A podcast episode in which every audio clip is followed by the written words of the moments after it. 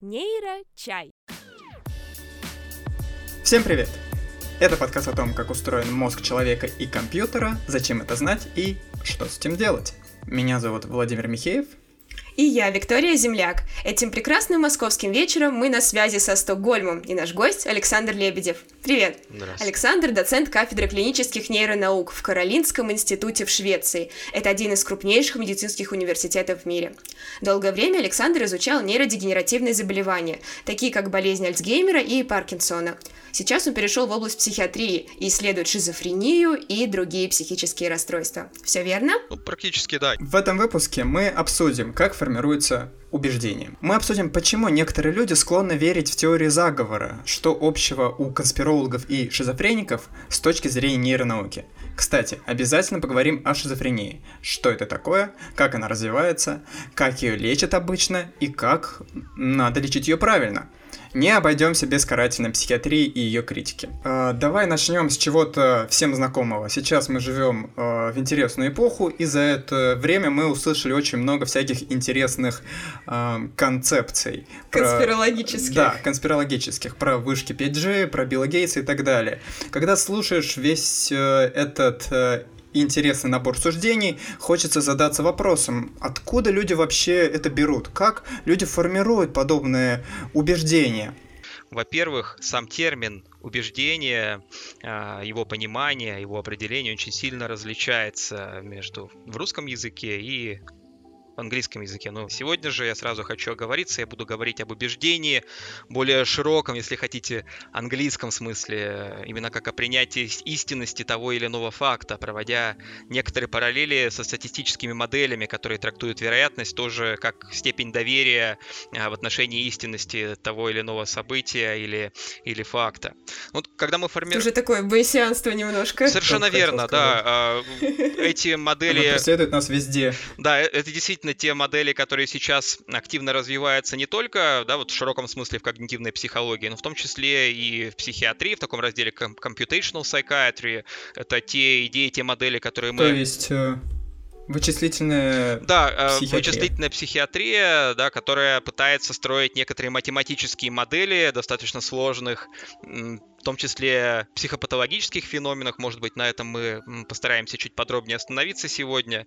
Ну, так или иначе, когда мы формируем наши убеждения или делаем какой-либо вывод, у нас изначально имеются определенные предпосылки, верно, да, скажем, принимая решение о том, что вы завтра наденете, выходя на улицу, у вас есть определенные ожидания, скажем, вы живете в Москве и в ближайшее время снег, скорее всего, не пойдет, и шуба с теплыми ботинками в ближайшие дни вам, скорее всего, не понадобится. Короче говоря, любой психический акт, даже относительно простой акт восприятия, включает в себя два фундаментальных компонента. Это наши ожидания, то, что нам уже известно, да, наши изначальные статистические модели, ну и, собственно, данные, с которыми мы имеем дело или собираемся иметь дело. Э, в норме входящие данные модифицируют наши ожидания. Скажем, большинство жителей России сменили гардероб к лету, но если вдруг через неделю серьезно похолодает, э, скажем, в некоторых местах пойдет снег, то мы откроем наши шкафы и приготовим теплую одежду. Таким образом, скорректировав наши ожидания или наши модели о том, что должно или может произойти, как мы себя можем к этому подготовить. То есть опыт модифицирует и наши ожидания. И, к сожалению, не всегда и не у всех, но если наши модели реальности допускают, что что-то может им не соответствовать, то опыт все же в той или иной степени их модифицирует. Вот это лишь частный пример. К нашему восприятию, нашему восприятию ежедневно приходится иметь дело с огромным числом самых разных вероятностей. Скажем, по выражению английского исследователя Энди Кларка, наш мозг — это такая статистическая губка, которая постоянно пытается строить модели, предвосхищая то, что с нами может произойти. И подобные модели реальности имеют ну, согласно концепции, о которой вы уже упомянули, э, байесовской иерархической системы, они имеют иерархическую структуру. На более низких уровнях мы полагаемся на наши анализаторы, зрение, слух, ощущения от внутренних органов, схему тела. Задача более высоких когнитивных уровней, или, если хотите, э, используя модное слово сетей мозга, интегрировать и предвосхищать информацию, которая поступает от уровней более низкого порядка. А, подобные механизмы особенно четко продемонстрированы относительно простых психических актов. Скажем, многие из нас могли в этом легко убедиться, поднимаясь по статичному эскалатору, ступая на который наше тело автоматически производит такую коррекцию, смещает центр тяжести и предвосхищает движение. Но то же самое касается и формирования более сложных э, суждений, идей. Мы постоянно предвосхищаем, чем же нам с чем же нам придется столкнуться. Это сохраняет нам массу времени, но также является и источником различного рода когнитивных искажений.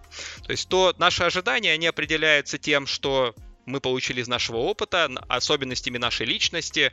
А, и, да, э, грубо говоря, мы строим наши модели реальности на основании того, что мы видим, слышим и чувствуем. Если, скажем, по каким-то причинам структуры пациента или а, условно здорового человека, играющий центральную роль сравнительно более простых, но эволюционно важных актах, таких как, скажем, реакции страха, гнева, будем так говорить, шумят, а, а сетям более высокого порядка не удается этот шум скорректировать и, скажем, примирить такую острую тревогу, необычные ощущения в теле, обман восприятия с реальностью, то этот шум оказывается интегрирован в общую картину мира пациента. Существуют разные факторы, которые могут способствовать подобным искажениям, которые с определенными оговорками ну, также могут встречаться у психически здоровых людей, скажем, состояние острой тревоги.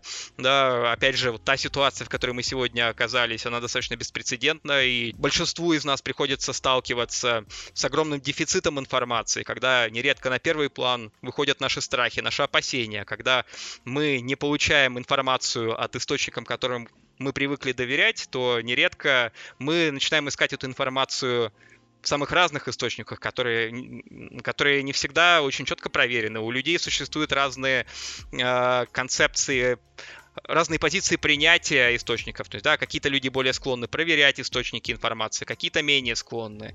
Как мы недавно с коллегами обсуждали, то есть, да, если человек если человек был склонен к теориям заговора до начала пандемии, то вот этот эффект он лишь только усилил да, эти состояния. Мы столкнулись с этим очень четко, когда да, в самые первые дни пандемии произошел просто взрыв разных теорий заговора. И, и самое главное, что люди, которые оказались... И он не закончился с течением Сор... пандемии. И, кстати говоря, да, и э, нередко описывается, что после того, как люди все-таки получают определенную информацию от официальных источников, э, да, через какое-то время, по прошествии какого-то времени, наступает вторая волна, когда люди уже успокоились, но они уже построили некоторые логические связи, кто-то даже опубликовал опубликовал несколько книг. Получается, что некоторые люди более склонны к таким убеждениям, да? Получается, их психологическая, психическая система более э, склонна к, к такого рода э, конспирологическим теориям. От чего это зависит? Это зависит прежде всего от целого ряда личностных факторов. Совершенно не обязательно человек может верить в достаточно странные и необычные вещи, которые не согласуются с э, окружением, в котором он живет, но при этом прекрасно функционировать. Это особо не нарушает его жизнь, но он может чуть-чуть раздражать окружающих людей, но ему это или ей особо это не мешает. Вот. И есть люди, да, которые движимы такими идеями, которые пытаются весь мир вокруг переделать и стараться убедить.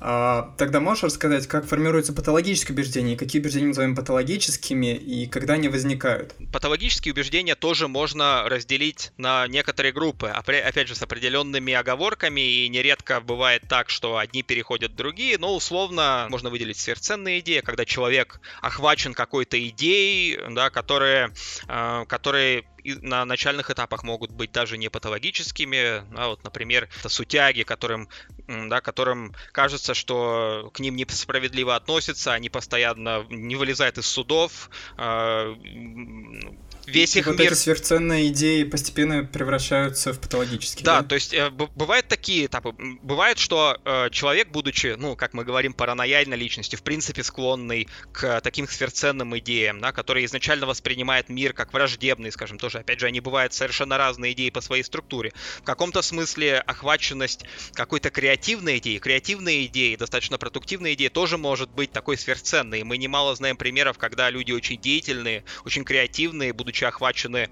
да, такими сверхценными идеями, ну, им удается перевернуть мир в хорошем смысле этого слова. Вот. Но иногда идеи могут быть деструктивны и приводить ну, к таким печальным последствиям. И действительно, да, бывает так, что э, сверхценные идеи, способные переходить в бредо, бредоподобные идеи, а в дальнейшем и в бредовые идеи. Э, особенностью бредовых идей есть разные определения того, что же такое бред, но по своей природе это совершенно четко неверная, ложная идея. Скажем, если сверхценная идея в своей основе может иметь какое-то, ну, будем так говорить, рациональное звено, то на, сама бредовая идея, она по своей природе патологическая и имеет э, на своей основе определенные, а, да, определенные психопатологические нарушения, скажем, да, таковые идеи нередко встречаются а, вот, а, при состоянии, о котором мы еще поговорим так, под названием шизофрения. И, опять же, те же самые бредовые идеи тоже можно разделить по степени их структурированности, по степени их, ну, будем так говорить, детализированности. Да, то есть одно дело, если человеку кажется, скажем, что что на него воздействуют какие-то лучи из космоса. Да, другой пример такого систематизированного бреда, что кругом заговор тайных организаций, и на самом деле правительство контролируется э, рептилоидной расой, э, которая тайным образом внедрилась. Да, то есть это тоже бредовая идея, она достаточно детализирована, достаточно систематизирована.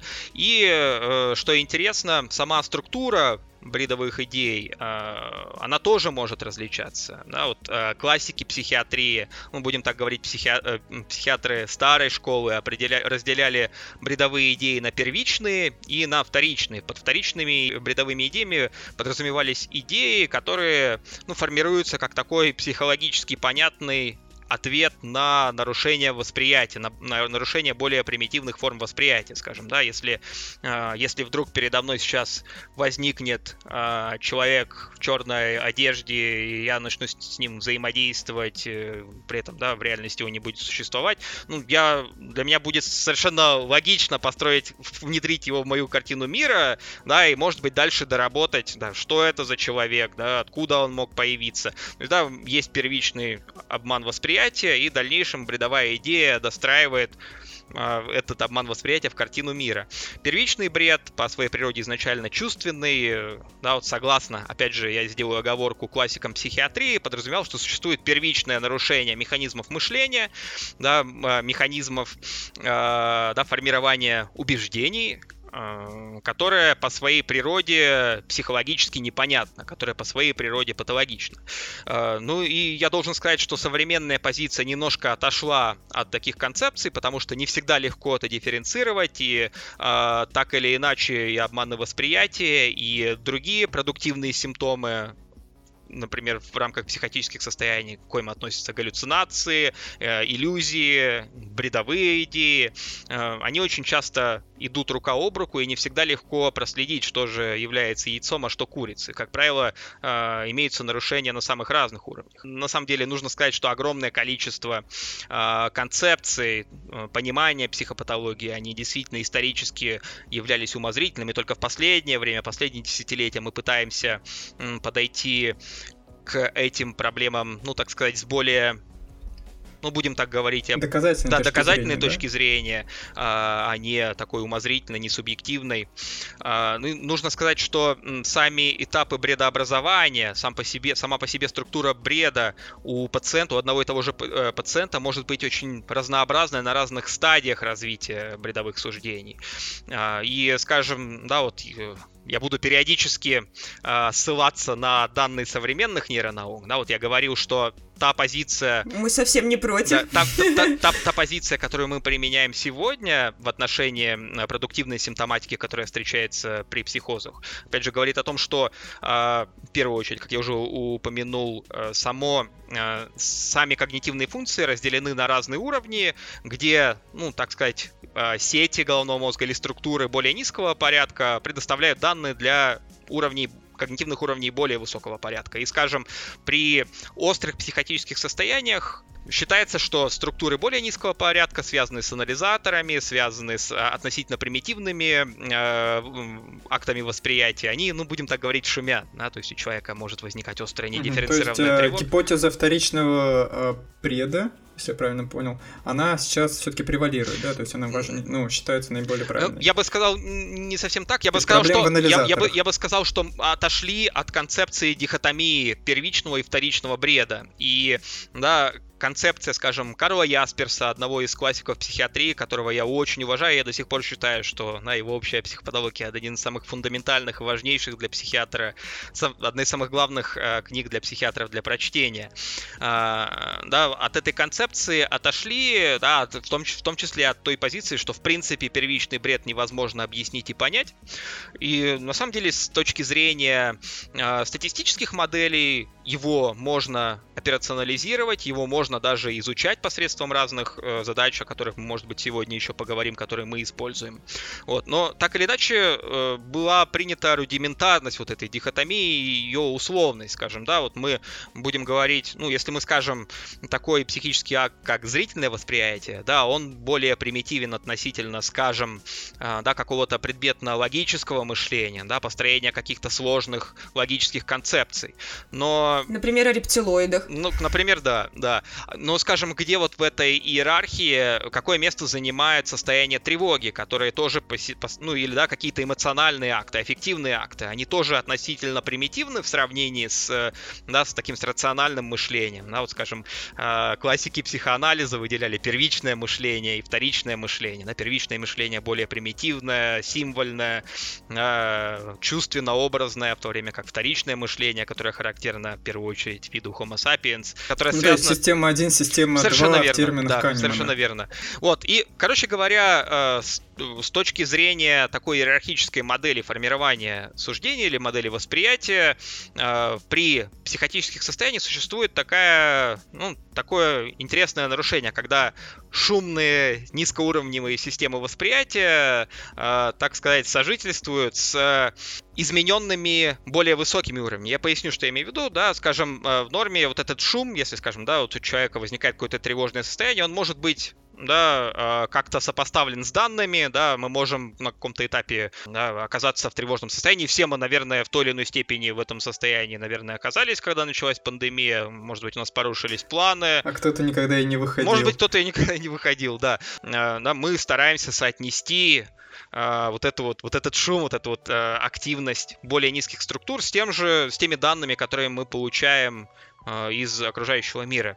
Так вот, э, при та концепция, которая, которая сейчас получила широкое распространение в, э, в отношении понимания того, что же такое психотические состояния. То есть при данных нарушениях вот эти шумные система низкого порядка сочетаются, они оказывают, вот этот шум оказывается не, а, не устранен посредством да, вот такого со сопоставления с а, объективными данными, а он оказывается интегрирован в картину мира пациента. Да, вот мы говорили, что одно дело, когда очень четкий, понятный пример, четкая галлюцинация инопланетянина, который ко мне пришел, и я после этого построил картину мира, что, ага, вот меня посетили инопланетяне, или инопланетяне, или похитили меня. А скажем, да, вот э, с такой позиции очень трудно объяснить чувственный бред. И э, с точки зрения иерархичной организации э, процессов восприятия, эмоциональный акт это тоже более простые феномены восприятия. Так вот, шум, будь то э, шум зрительного да, анализатора или шум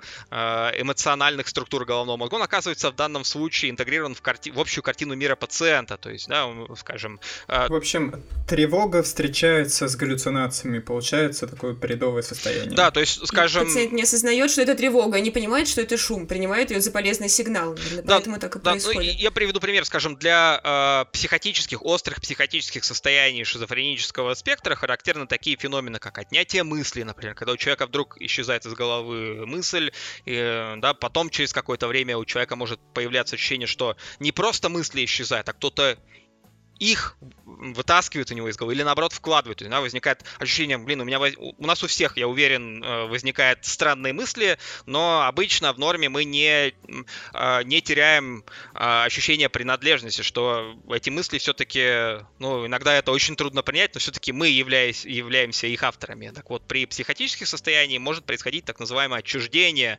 вот этих мыслей, то есть теряется чувство того, что мы являемся авторами этих мыслей. Так вот, Э... Кстати, а проясни, пожалуйста, что такое психотическое состояние? Угу. Ты уже несколько раз упомянул. Да. Что ты имеешь в виду, когда это говоришь? Да, сам термин психоз э. Э, определяется очень интересно, да, как серьезное, такое брутальное нарушение восприятия реальности. Мне вот вспоминается лекция одного моего... Да, ну, это одно из определений, да, такое серьезное, грубое нарушение восприятия реальности. Мне вспоминается лекция одного из моих учителей по психиатрии, под руководством которого я защищал диссертацию. Вот он даже читал лекцию и задал вопрос студентам, а вот, говоря о психотических состояниях, о реальности, кто же определяет реальность? Ну, да, кто-то там стал говорить о философских концепциях, что э, реальность определяется да, таким коллегиальным мнением большинства и так далее, но он слушал, слушал внимательно, потом поднял руку и сказал, я определяю, что такое реальность, психиатр.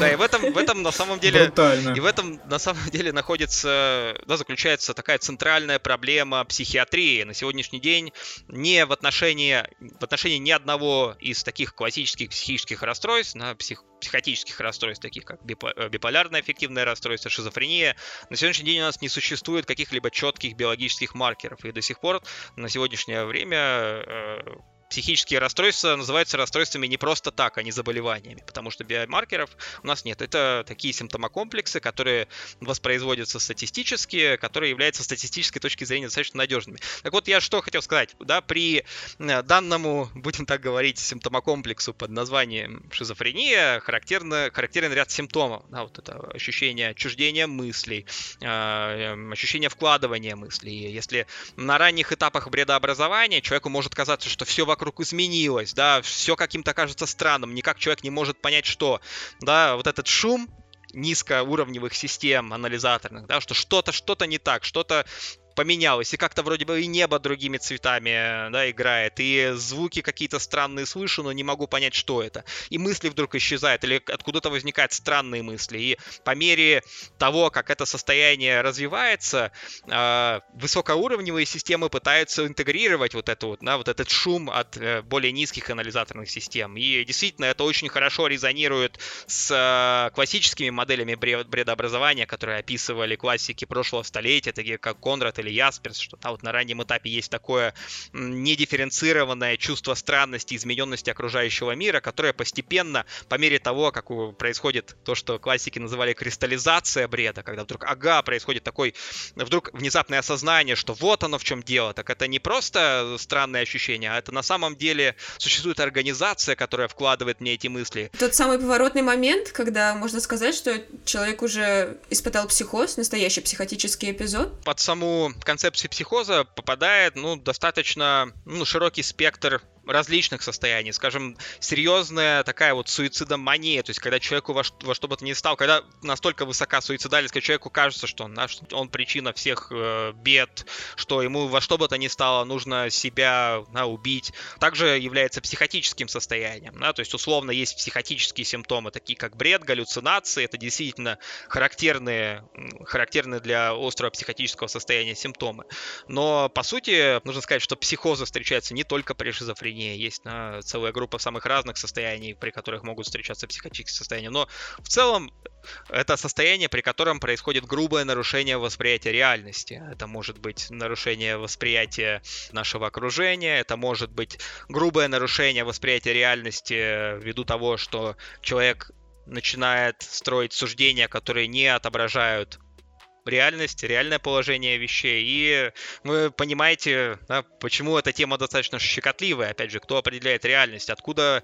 Психиатр, кажется, в данном случае. Да, совершенно верно. И, да, наверное, наверное, вот этот аспект нашей специальности... Не очень объективный биомаркер. Наверное, вот этот аспект нашей специальности подвергается такой наиболее явной критике со стороны, скажем, антипсихиатрических организаций. Наверное, этот аргумент имеет право на существование, потому что, как вы понимаете, когда у вас есть власть определять реальность, хорошо, если вы действительно преследуете благие цели, но, конечно же, это дает определенную власть над, над пациентами. Нейрочай. Угу, угу. Ну, опыт карательной психиатрии э, в Советском Союзе, да и современной России э, нам все это показывает. Но э, хотелось бы вот что еще отметить, ведь все-таки люди не сразу становятся шизофрениками, э, что есть какая-то склонность к этому. Я слышал о таком термине, как шизотипия. Можешь, пожалуйста, раскрыть его?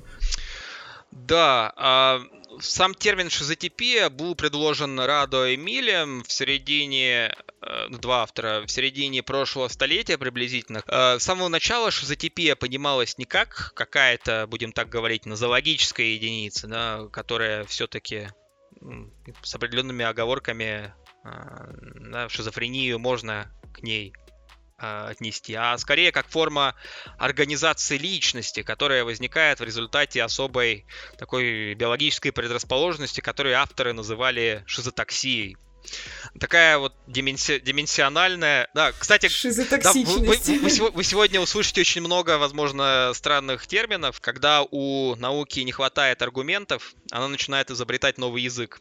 Да, такая вот дименсиональная или концепция континуума психоза, да, которая изначально описана еще классиками психиатрии, в дальнейшем развита Рада Эмилем, э, она была подтверждена в дальнейшем эмпирическими данными, описывающими психотоподобные переживания в общей популяции, да, вот разные м, опыт, который по своей структуре похож на психотические состояния, но он не приводит к такой серьезной дестабилизации функционирования человека. А в дальнейшем... А, то есть симптомы похожи, но последствия не такие плачевные. Да, и, не до шизофрении. Да, и, кстати говоря, если, если в концепции шизофрении существует разделение на симптомы плюс и минус, надо, или продуктивные и негативные симптомы. То есть э, я могу пару слов об этом тоже сказать. То есть такая, такая же дихотомия, такое же разделение присутствует и в отношении концепции шизотипии. Вот, так вот, э, да, вот это вот, вот это вот континуум да, норма, шизотипия, шизофрения, э, эта модель была подтверждена эмпирическими данными, а вот, э, тех состояниях, теми состояниями, которые, э, которые я уже упомянул, а в дальнейшем и экспериментальными данными, генетическими и патофизиологическими данными. Так, скажем, было установлено, что, суще... что существует группа неплохо адаптированных и психически здоровых людей, которые характерны некоторые когнитивные искажения, типичные для пациентов шизофренической группы.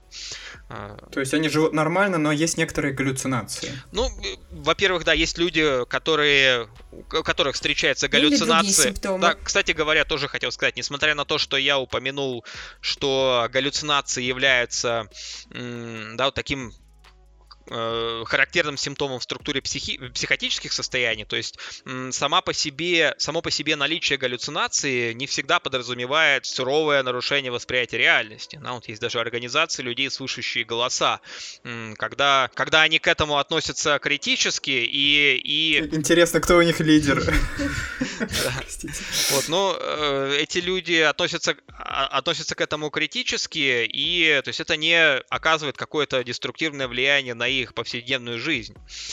А вот, и э, да, действительно есть случаи, когда людям с такими да, вот продуктивными симптомами, да, такими как галлюцинации, в частности, удавалось жить и достаточно неплохо функционировать.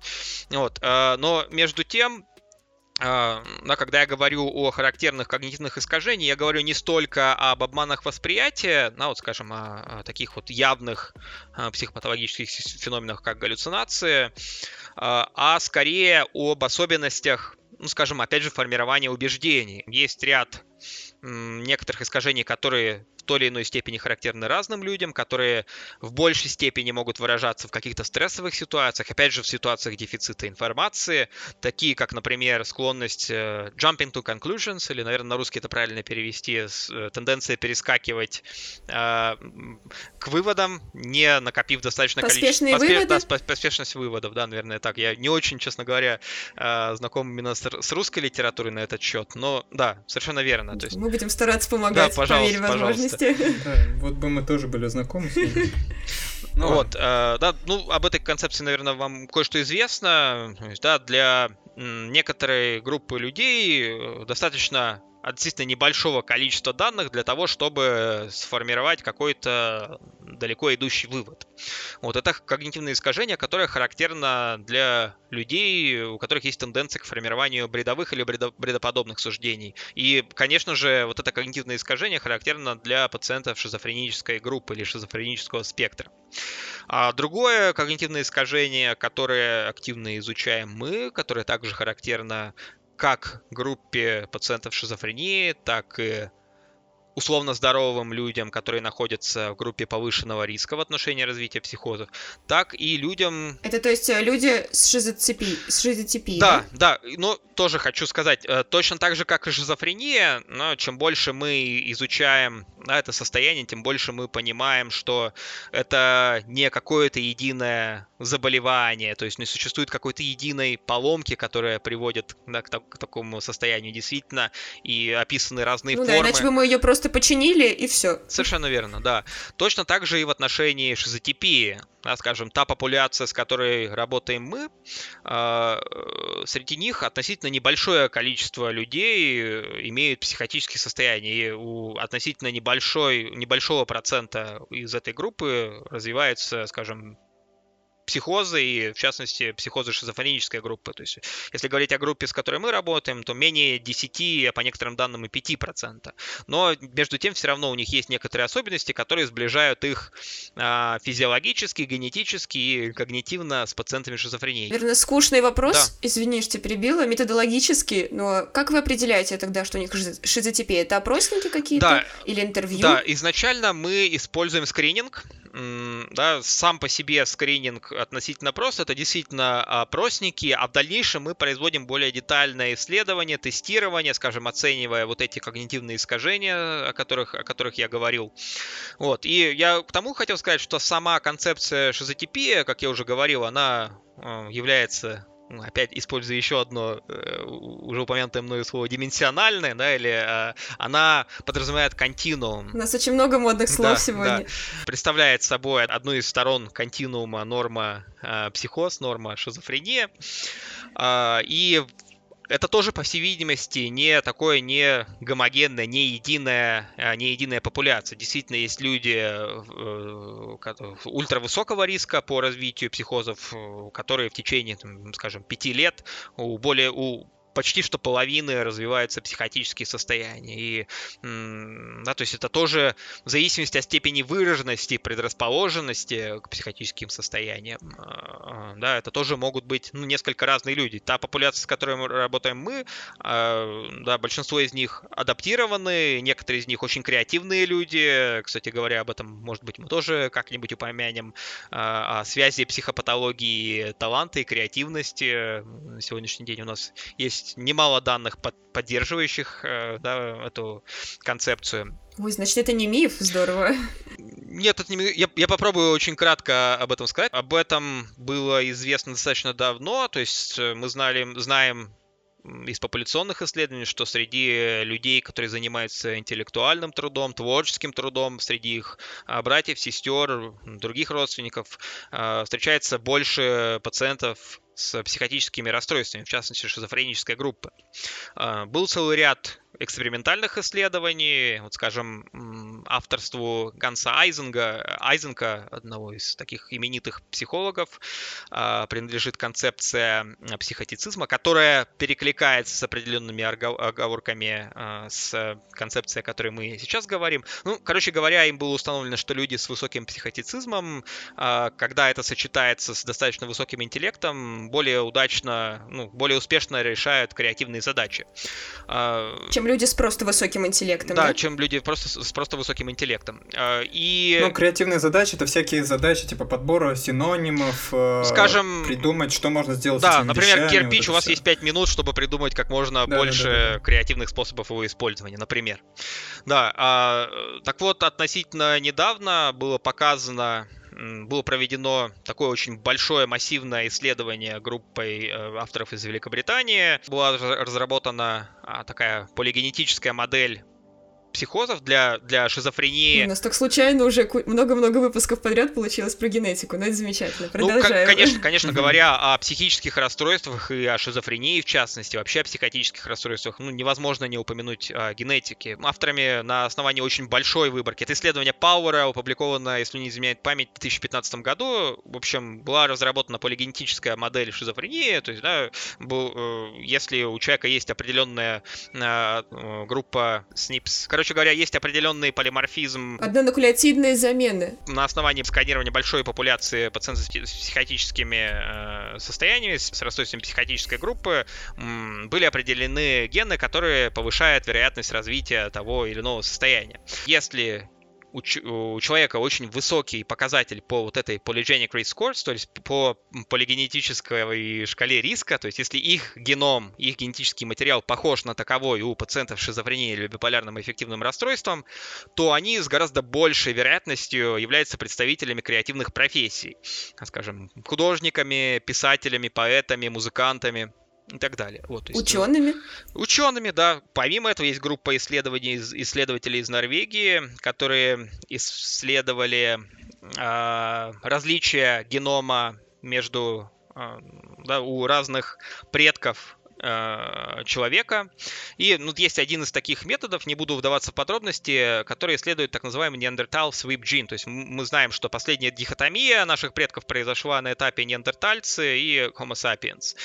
И э, они исследовали локусы хромосом, которые связаны с шизофренией, и э, исследовали такие, да, вот наиболее выраженные различия генома между неандертальцами и Homo sapiens. И обнаружили, что ну, такой очень четкий четкое перекрытие тех локусов хромосом, которые мы знаем, по всей видимости, являются важными для, с точки зрения предрасположенности к шизофрении, и они очень четко перекрывались теми участками генетического материала, которые оказались различающимися между, между неандертальцами и Homo sapiens. И вот, ну, авторами... Как это интерпретировать? Да, авторами, э, во-первых, предложена э, идея о том, что, собственно, шизофрения, скорее всего, это состояние характерное для Homo sapiens, и они пошли дальше, э, да, проводя, угу. опять же, апеллируя к данным о связи креативности и, и психопатологии, а, что ну, это такой, что психотические расстройства, расстройства шизофренического спектра, это такой side effect э, такого прорыва когнитивных функций, характерного для Homo sapiens прежде всего.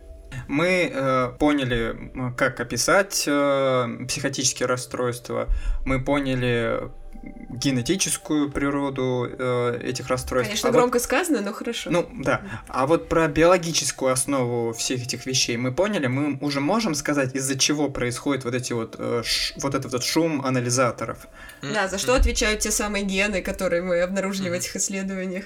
Ну, это то, что называется вопрос на миллион, и, да, как я уже говорил... А, пока не поняли, да? да? Ну, понимаете, для того, чтобы четко исследовать то или иное состояние его можно определить. Вот я защищал диссертацию по а, использованию методов машинного обучения в диагностике э, нейродегенеративных заболеваний. Понимаете, там, э, там нозологические единицы очень четко очерчены. Да? Есть определенные нейробиологические маркеры, есть э, данные аутопсии, когда вы можете гистологически подтвердить диагноз. Э, в отношении... Ну, аутопсия, то есть это... Вскрытие, да, вскрытие, тела, анализ да. нервной ткани, да, в отношении шизофрении вообще всех без исключения больших психич... Э, психических расстройств, э, такой, такой роскоши у нас, к сожалению, нет. И, собственно, пока мы, пока мы не можем четко определить, что же мы, собственно, изучаем, конечно же, о каком-то объяснении механизмов да, состояние, которое мы не очень хорошо пока можем операционализировать, пока, к сожалению, не может быть речь. Сейчас, куда мы движемся, ну, вот та область, в которой я, в частности, работаю, ну, вот я уже упомянул направление computational psychiatry, она ну, подходит с позиции, ну, такой, будем говорить, э, ну, практической. Существует огромное количество механизмов, которые способны приводить к одному, ну, похожей группе симптомов.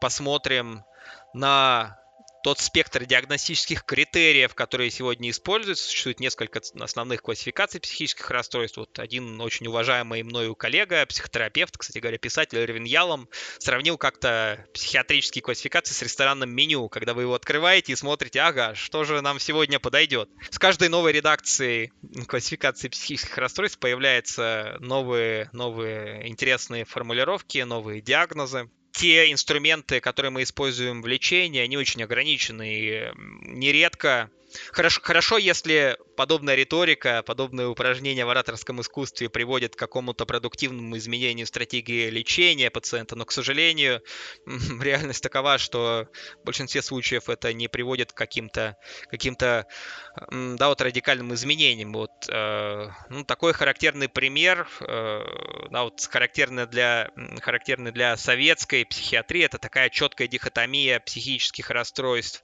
на экзогенные и эндогенные, на психогенные, скажем, депрессии, да, и депрессии эндогенные. И, ну, я бы сказал, что, ну, по крайней мере, западная психиатрия значительно отошла от этой такой четкой дихотомии, потому что мы знаем э, роль экзогенных факторов и, в частности, психогенных факторов очень трудно переоценить. Экзогенные — это внешние факторы. Да, внешние факторы, а под эндогенными мы понимаем, ну, грубо говоря, сугубо биологические факторы, скажем, влияние генетической предрасположенности, ну, допустим, особенности развития плода, скажем, или особенности э, нарушения э, вот было такое еще одно модное слово в, э, на ранних этапах э, таких биологических моделей э, эффективных расстройств. Химический дисбаланс э, да, нейротрансмиттеров в мозге. И, короче говоря, чем, чем больше мы изучали этот вопрос, тем больше мы понимали, что даже в отношении хардкорно-эндогенных психических расстройств, таких как биполярное аффективное расстройство и шизофрения, э, роль психогенных факторов, детских травм очень трудно переоценить. И, э, скажем, наличие детских травм увеличивает вероятность развития целого ряда очень широкого спектра психических расстройств в несколько раз, скажем, в отношении... Да, мы слышали о какой-то статьи, где говорилось о том, что у людей с определенными полиморфизмами, угу. при, э, если у них в жизни происходит до определенного возраста 5 стрессовых факторов, типа свадьбы, например, то у них усиливается склонность к психическим заболеваниям конкретно. Да, да, ну если говорить, если говорить, э, скажем, о группе расстройств шизофренического спектра, то, ну, согласно данным метаанализа, наличие одной, хотя бы одной и, бо, ну, и более психических травм в периоде раннего развития, э, ну, по меньшей мере утраивает риски развития шизофрении. Вот есть такие... Раннее развитие это сколько? Лет до трех? До пяти, до пяти лет обычно. До пяти, до пяти. Ну, к коим относится, скажем, да, э, э, сексуальное насилие, э, физическое насилие, ну и даже психологическое насилие. Или, скажем, да, э, какие-то тяжелые состояния в семье, скажем, алкоголизм, одного из родственников. Или там смерть какого-то ценного человека. Да, ранее, ранее утрата близкого, например, да. Да все-таки, вот мы вначале говорили про конспирологов, но мы говорили это же не просто так. Нам интересно теперь, как формируется убеждение у шизофреников. И у людей с шизотипией, и да. у здоровых людей. В общем, теперь, когда у нас есть некоторый теоретический бэкграунд, спасибо тебе большое, мы можем все это более корректно сравнить. Ну, во-первых, я еще раз хочу упомянуть, да, что по крайней мере, та позиция, на которой стоит наша э, лаборатория, это позиция континуума, что все мы в той или иной степени имеем предрасположенность к психотическим расстройствам, к, к шизофрении. Ну, да. Допустим, есть шкала, где один это здоровый человек, 100 это шизофрения, и где-то там от 30 до 70 пунктов это шизотипическое расстройство, да? Можно условно так описать? Ну, да, да. И м- сам по себе, ну, понятно, что все, любой термин с э, элементом шиза, это очень такой такой стигматизирующий термин, да, это очень сам, сама концепция шизофрении, она очень стигматизирована в обществе. И, кстати говоря, вот в новых классификациях следующего пересмо- пересмотра стара- хотят отойти да, вот от, от, от этой концепции. И, кстати говоря, да, вот это вот, вот эта стигма шизофрении, она, наверное, особенно актуальна была в советское время, да, в, ну, скажем, в школе классической, кстати говоря, московской психиатрии. Вот вы упомянули вкратце о карательной психиатрии, которая, кстати говоря, характерна, ну, имела место не только, далеко не только в, а, в, в советской психиатрии, на разных этапах это встречалось во многих странах. Uh, да, то есть, да, скажем, в советской школе было такое понятие велотекущей шизофрении, под которую очень широкая группа uh, пациентов могла попадать. Так вот, uh, да, я к тому говорю, что не всегда э, то есть разделение на шизофрению, шизотипию, скажем, да, какие-то шизотипические особенности у условно здоровых людей, они относительно условны. Да, есть определенные модели, как, как, как это происходит, но я могу сказать, наверное, о том, как это исследуем мы. Существуют самые разные подходы, и я говорил, мы так придерживаемся таких более прагматических подходов, то есть то, что мы можем ну, относительно надежно измерить и воспроизвести. Вот об, об одной особенности я уже сказал, jumping to conclusions. Как еще раз это по-русски? Поспешные, Поспешные выводы, выводы. Поспешность mm-hmm. выводов.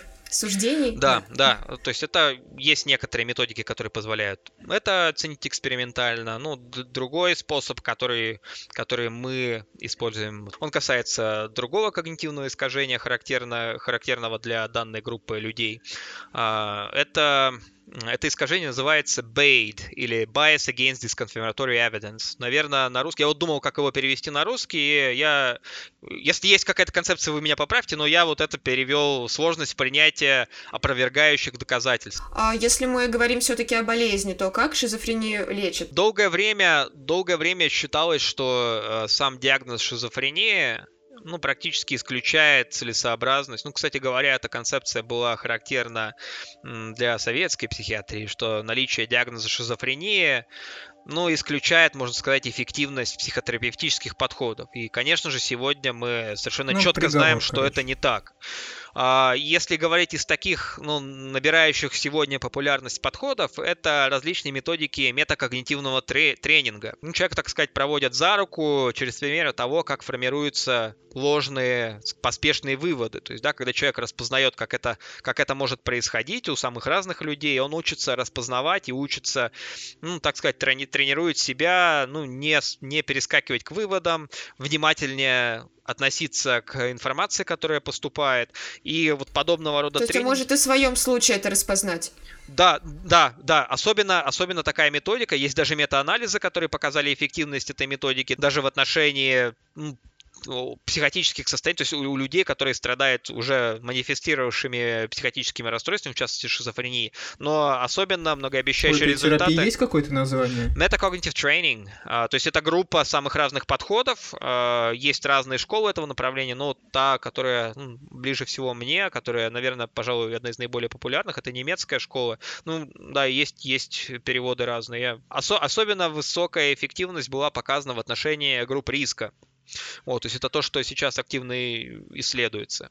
А, ну, основной, основной подход к терапии больших психических э, расстройств, к коим относится биполярное расстройство шизофрении, это ну, на сегодняшний день фармакологический. Если это шизофрения, речь идет об антипсихотиках, как правило, атипичных антипсихотиках. А если говорить о биполярном эффективном расстройстве, это препараты, стабилизирующие настроение, или как называют их у нас нормотимики. Вот. Ну и, конечно же, популярность психотерапии ну, набирает свои обороты. Ну, понимаете, то есть... А, кстати, зачем? Если у нас есть фармакология, и она работает, то, наверное, немного неоднозначный mm-hmm. вопрос, э, зачем нам углубляться mm-hmm. в психотерапию без медикаментозной Ну, например, лечения? потому что более половины людей после госпитализации э, по поводу шизофрении в течение года, даже до 80% процентов, в течение первых полутора лет перестают э, принимать препараты. Ну, как вам вот такое... В смысле, просто не хотят их принимать, да. и нельзя это проконтролировать? А, да, и, угу. понимаете, у всего есть ну, свои да, побочные эффекты, у всего есть свои побочные эффекты, и, как я уже говорил, мы научились достаточно неплохо купировать острую психотическую симптоматику, но то, что беспокоит в первую очередь самих пациентов, это минус симптомы. И, к сожалению, фармакотерапия не оказ... в лучшем случае не оказывает никакого влияния на эту симптоматику, а чаще всего, конечно же, ее усугубляет. Я еще слышала, что когнитивные нарушения могут возникать. И, ну, непонятно, это из-за препаратов происходит или нет, или само по себе. Я объясню, почему это не всегда легко проследить. А, есть определенные а, да, дозировки, которые являются стандартными в отношении разных препаратов. Но а, очень часто препараты используются в достаточно высоких, высоких концентрациях. Сегодня, по крайней мере, мы имеем данные в отношении того, что назначение нейролептиков, ну или даже антипичных, а, атипичных антипсихотиков в высоких дозах может сказываться негативно, в том числе и на когнитивной симптоматике, к сожалению.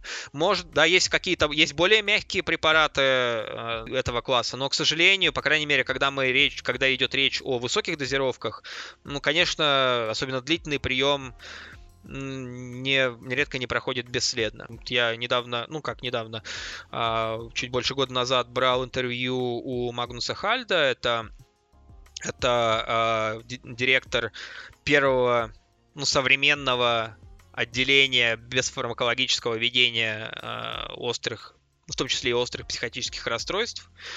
А, да, они ну, в интервью я даже ну, вот так сделал такой тайм-код, где вот Магнус говорит, что ну, для него э, риски, связанные с длительным лечением э, антипсихотиками, ну, э, порой бывает гораздо выше для некоторых пациентов, я подчеркну, чем не лечение.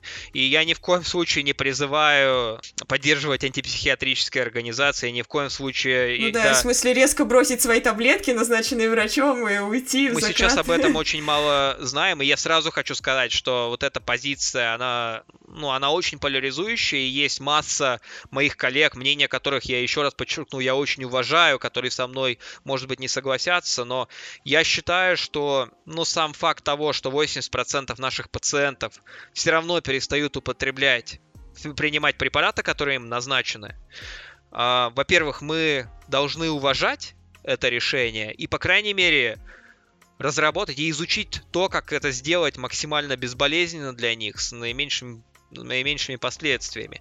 Ну и, кстати говоря, да, я, ну, по своему клиническому опыту могу сказать, что, конечно, существует группа пациентов с тяжелыми, даже ну, с такими серьезными психическими расстройствами, которые относительно неплохо справляются, либо, ну, которые относительно неплохо справляются с минимальной э, психофармакотерапией, э, да, которые, скажем, ну, в классическом представлении совершенно некомплаентны, то есть, да, что они перестают принимать препараты сразу же против выписки, но при этом, после выписки, но при этом они, да, когда они не могут справиться с собственным состоянием, они идут и добровольно обращаются в психиатрический стационар, где они получают поддержку фармакологическую, да, вот у меня был один такой пациент, очень креативная пациентка, которая говорила, ну, Александр Владимирович, понимаете, я вам честно скажу, я не...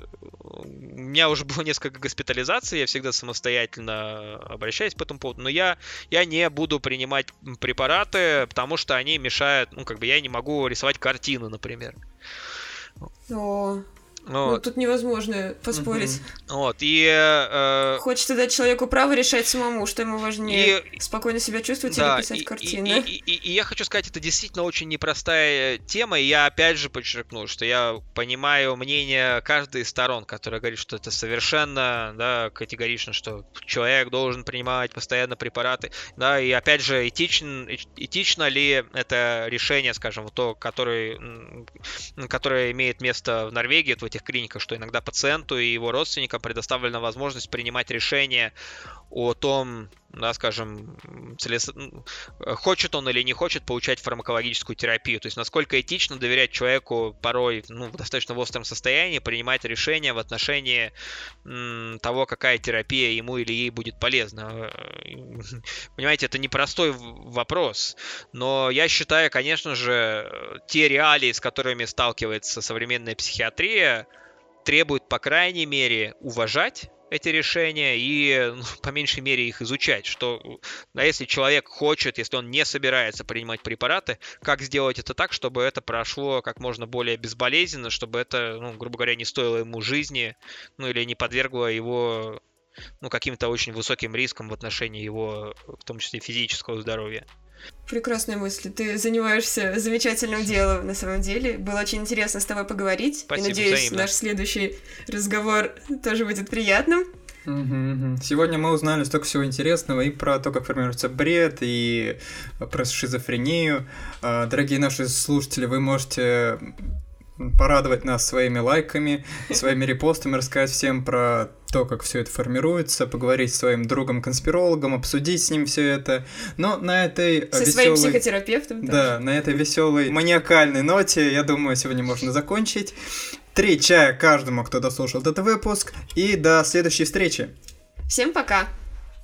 Всего доброго.